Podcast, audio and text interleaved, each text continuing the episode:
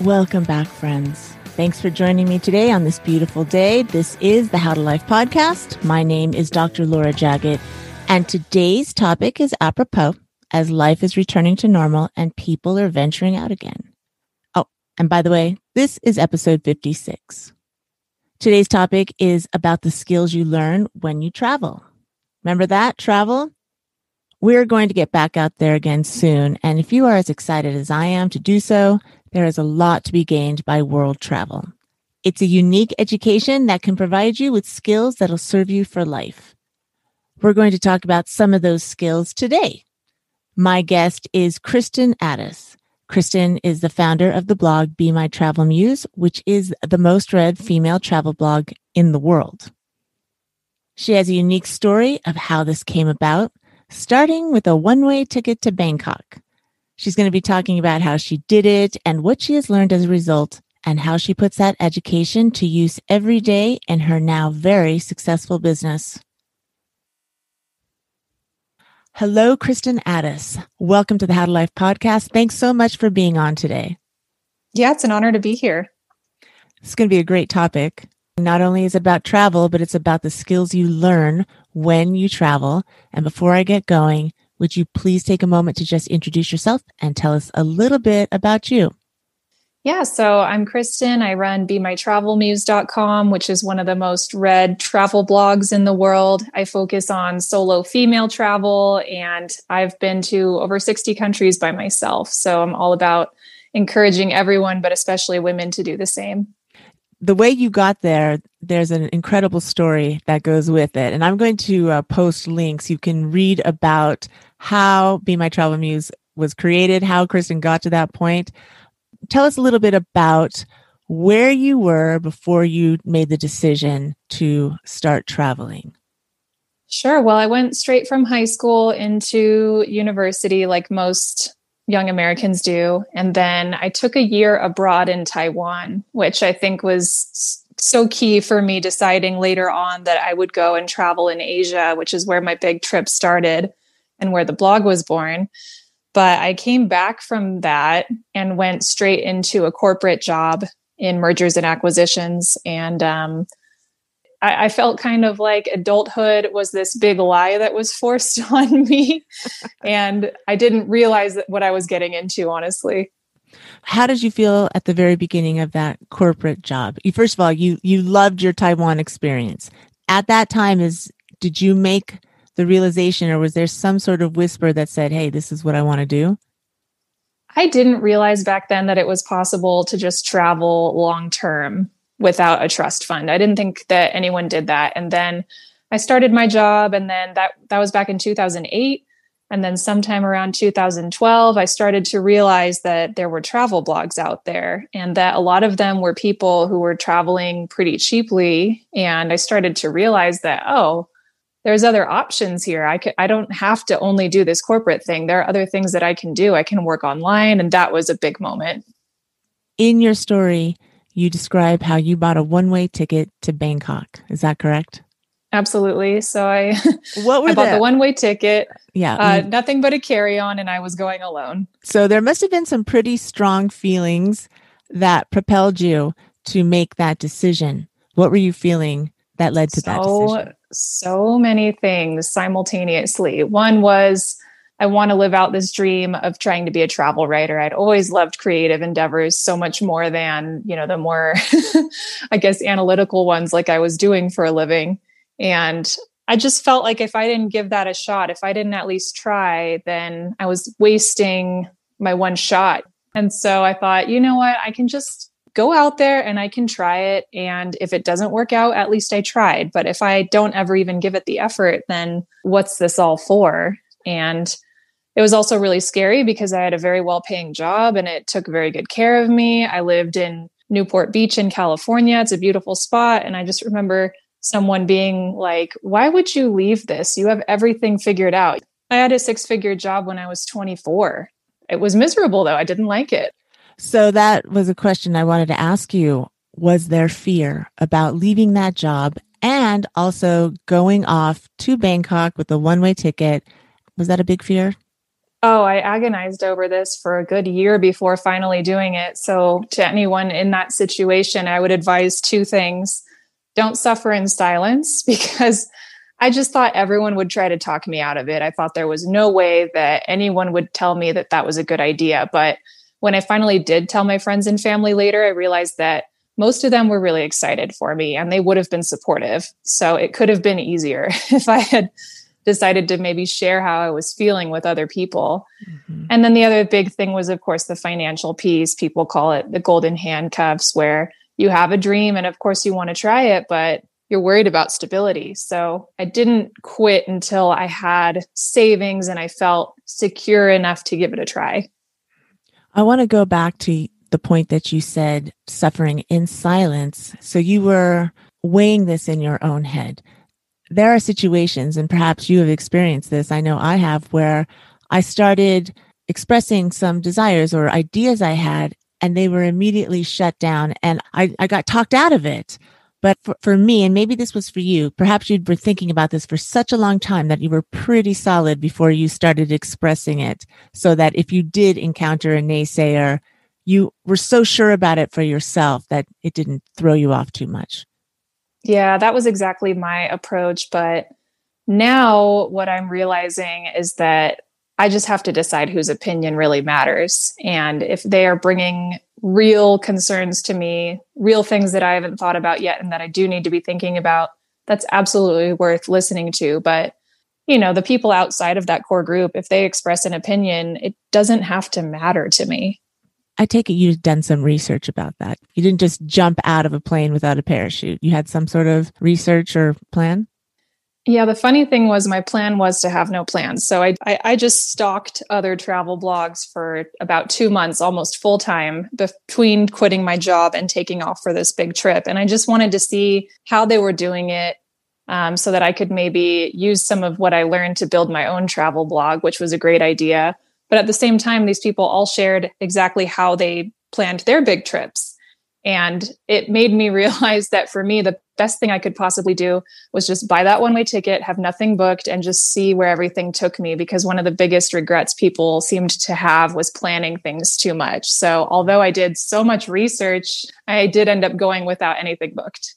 But you had research, and Absolutely. I think that's important too. I don't think it would be wise to say, yeah, just quit your six figure job and then see what happens. And that's a very important step to take. Absolutely.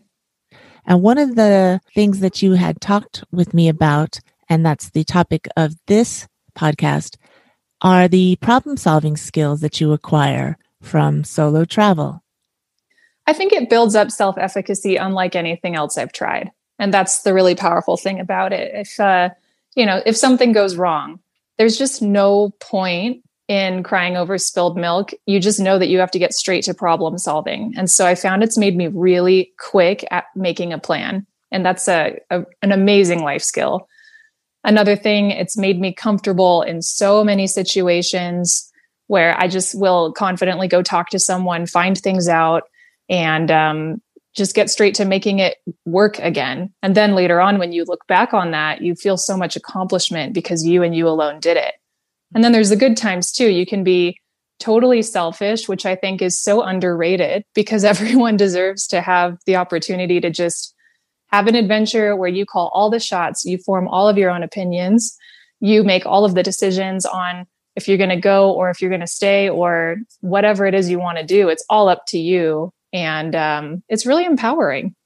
And it teaches you that if something goes right, you can look at it and say, Hey, I did that. I set it all up and it went exactly the way I wanted it to. And if something goes wrong, you can take responsibility for that too, rather than blaming something else. It really gives you that sense of empowerment and that sense of autonomy yeah, and I think it's also helpful to realize that this may be the trip of a lifetime and maybe you've planned for it for for a long time, but like nothing is perfect all the time and things are going to go wrong and no matter what, you've just kind of got to surf.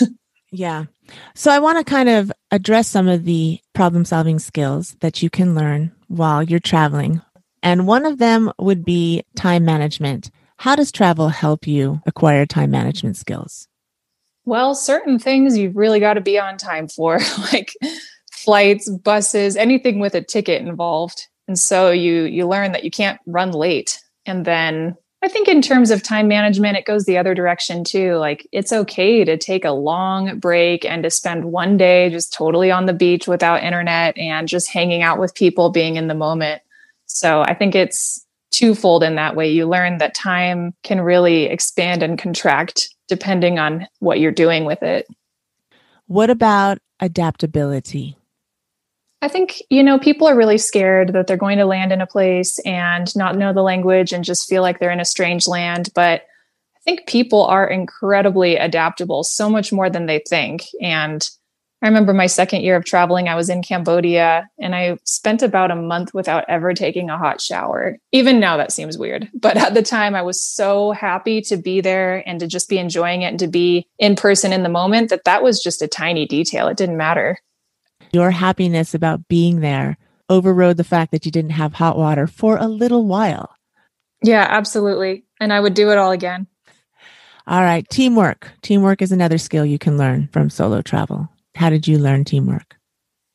Well, the funny thing is, solo traveling is not that lonely. You're meeting people constantly, and a plan can come together so quickly. And before you know it, you're like in this crew and you're going and doing and something cool. It's a, having a little adventure. And then I think another big realization of mine was that I didn't have to stick around or do things that I didn't feel like doing. I could just go off and do my own thing. So it's it's great that you can like become part of a team and then just as quickly break off and there's no hard feelings. That brings us to communication, to have the confidence to say, all right, I, I'm done now, and to communicate that without hurting someone's feelings. How do you do that? Yeah, the first time that happened was really empowering. I'd been hanging out with someone I met in a hostel for most of the day, and then he had a group that he'd been traveling with for a long time. And they were just really insistent that they wait to eat until they were all together. But he and I were absolutely starving. So he waited with all of them. And I just had this light bulb moment like, oh, I don't have to do this. I can eat right now if I want to. So it seems really small, but it was a significant moment because I was like, hey, you know, I'm really hungry. I'm tired. I'm going to go do my own thing now. And he was like, okay, cool. And it was that easy. And just not making a big deal out of it and honoring what I needed. Yeah, I think a lot of people don't honor what they need for gosh, so many reasons. They don't want people to be mad at them or they don't want people to think less of them. And it always comes down to others thinking something about you. But if you just state what you need and you don't even really have to justify it, you learn how to create these boundaries and communicate it in a way that nobody gets their feathers ruffled. Yeah, and it's good for them too to have that open communication. And I will say, I've gotten so much more assertive since I started traveling alone. So when I need to make a request, I make it. And when I have something that I need to communicate, I don't hold back as much as I used to. And that brings me to uh, the next skill of leadership because you can create boundaries, you can state what you need or what needs to be done and take a team in a direction in a nice way, which is what you learned. Tell us a little more about that.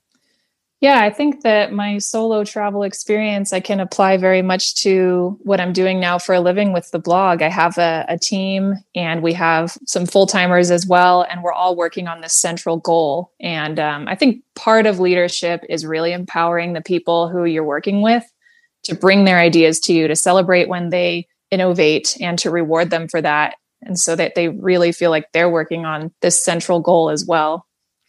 Another skill you have to learn, which I got from one of your interviews that you did, was networking skills. How do you network in travel? For me, on a, in a professional sense, uh, I wanted to network with other travel bloggers. So if I noticed we were in the same place, I would reach out, and I met up with a lot of people early on that day, um, conferences. But it's another thing where it's just hey you don't know if if someone has interest or if they're free to hang out with you or where it could go unless you ask so don't fear the rejection so much that you don't ask Another thing you can do is if you've come across a good place to stay or people you've met, you connect them with other people and they do the same for you. And so I think you said you got a room in Berlin through some other contact you made on one of your travels. That's oh, networking. Oh, yeah. It's been the connections that I've built all over the world that really helped me keep going. I mean, I w- this was not a business I was making any money off of for the first few years, and so to be able to know people in places and to be able to use those connections it's huge. Now i want to talk about something that i think holds a lot of people back and that is fear or fear of their personal safety and awareness.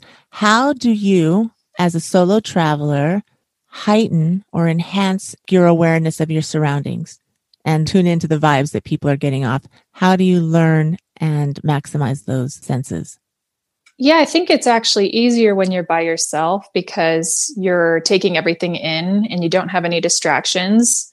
Um, I wouldn't wear headphones in a big city where I didn't know what was you know going on around me. And uh, i think putting your phone down and enjoying everything it's not really rocket science saying safe abroad it's very similar to what you do at home to stay alive do you find you have to focus a little bit more which is also a skill yeah, I think in some situations it's more important to be hyper aware, and in others you can be a little bit more laid back and relaxed. And for me, it's usually a big city versus somewhere rural, and um, I feel even more relaxed abroad in a lot of countries. How do you deal with the language barriers? People are really surprised that it's rarely a problem, actually. you know, a lot of people who work in tourism do speak English because it's good for them if they can communicate with people. And being native English speakers, we really hit the jackpot. People around the world, many of them have learned English. So other travelers you meet probably speak English.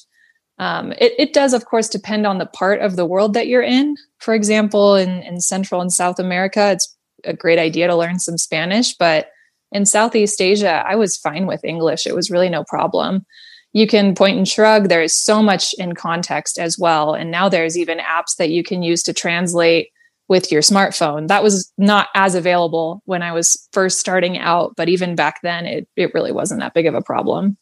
Even in the rural, like countrysides or small towns, you still managed to get by? Yeah, I mean, if you go to a guest house in this area, again, chances are good that at least someone there probably speaks English because most of the tourists they're receiving don't speak Thai or Khmer or mm-hmm. a lot of these languages. And there's just so much I've been able to to do with using a calculator to haggle or just, you know, pointing at something I wanted. It's really not that hard to get your point across. How has solo travel heightened your intuition? Because I imagine you have to have a little bit, of, you had to have intuition to know you were going, leaving your corporate job to go. And you had to sort of tune into that along the way for anything you encountered on those travels. How have you tuned into that? How have you improved that area? And how important is it to uh, problem solving skills? So I would say there's a big difference between fear and your gut instinct. Fear grows and builds and can really cloud your ability to do anything. And a gut reaction to me, anyway, is that little feeling you get, that little voice inside of you that says yes or no the moment something is presented to you. So if something genuinely makes you uncomfortable, so that's a no then. If in the moment your your gut feeling is like, eh, I don't want to do that, then the answer is no. But quite often, I was surprised to find that my gut instinct was yes. And so I, I said yes to almost everything as long as that gut instinct didn't say no. And it resulted in some amazing experiences and stories. It takes a little time to learn to trust this, especially if you never made decisions on your own. You know, there are people who have had parents that have made all their decisions. So their ability to make decisions for themselves is underdeveloped little situations like this, you say yes, it turns out all right. You have a great experience. And now you have more evidence that, okay, I trusted that feeling and it worked out. You get more and more confidence. And then you end up getting more and more great experiences, just like you have had. Yeah. And what you can also do is look back on situations where you ended up doing something, maybe even socially, or maybe from a peer pressure standpoint, where your gut said no, but you did it anyway and it didn't turn out right. And so you can examine what that was and how you might have done that differently, and then use that for your future decision making. Are there any other skills that you learned as a result of your travel that we didn't talk about? I think that you learn how to talk to anyone and that you really come to respect that just because someone's culture or background or race is different than yours, it's not that they're different from you. Like all humans fundamentally want the exact same thing. We're all going for, I just want to provide for my family. I just want to enjoy my life. I just want to feel safe. It's really amazing how our differences that are often so starkly highlighted in media or whatever are not really there. They're kind of phantom things. Like a human being is a human being. Yeah. So you traveled for how many years? Going on eight and a half now, I guess you could say. I'm not done. how long have you been in the States and what's your travel schedule now? Now I have usually a week or two out of every month that I go do something um, outside of where I live. So that could even be as close as the next state over or a new country. But in 2019, I was traveling pretty much 75% of the year. When I first started back in 2012, I had quit my job, I bought that one way ticket. I went for 10 months and then I came home for the summer and then I left again for another 10 months. So I would do bigger chunks where I was just a complete nomad and that was really fun. But now it's a little bit more of a settled life where I go take trips and then I come back home. How have the skills that you've learned from your travel years apply in your current business?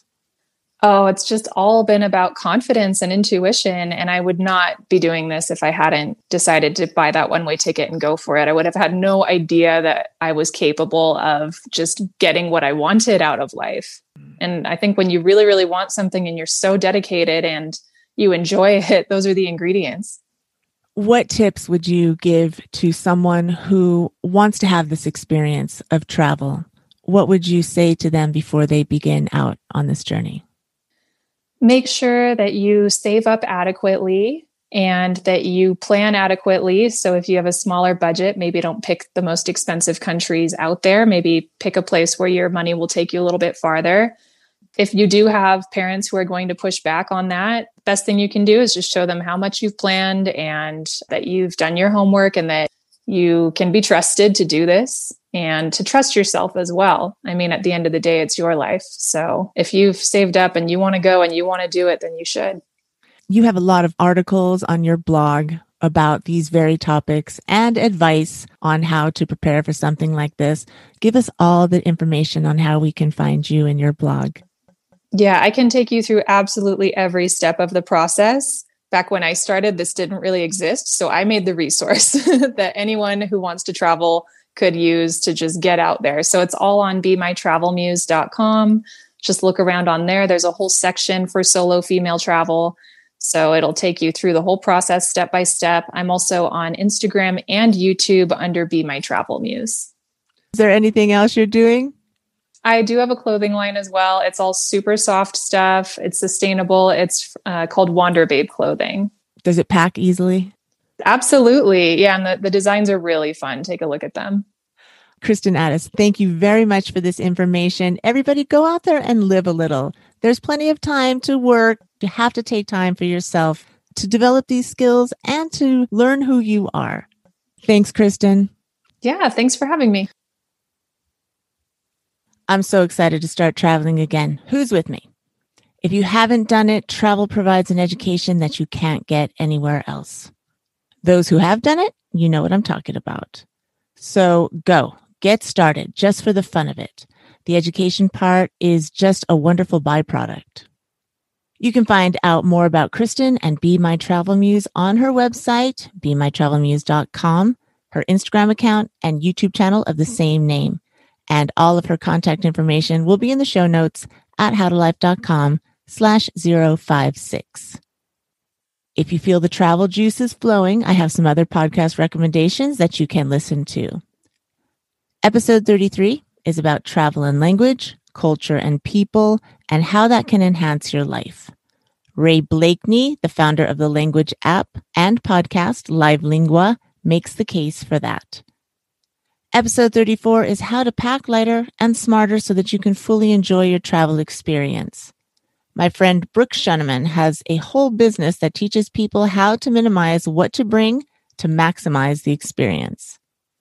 And in episode 38, Colin Clapp talks a bit about his family life as location independent world schoolers. I will link these episodes in the show notes as well. Make sure you follow all of these wonderful people on the socials. And please follow me too.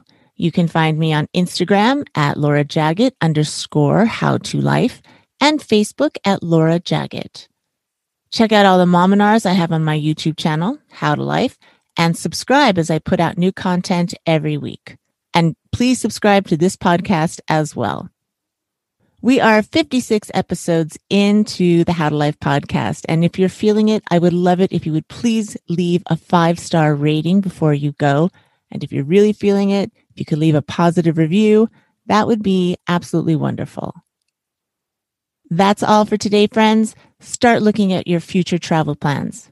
It doesn't cost anything to dream, and that's how you create your future. I want to thank you for spending this time with me. I'll meet you here again next week. Until then, have a beautiful day and a fantastic week. Be well and have fun. You got this.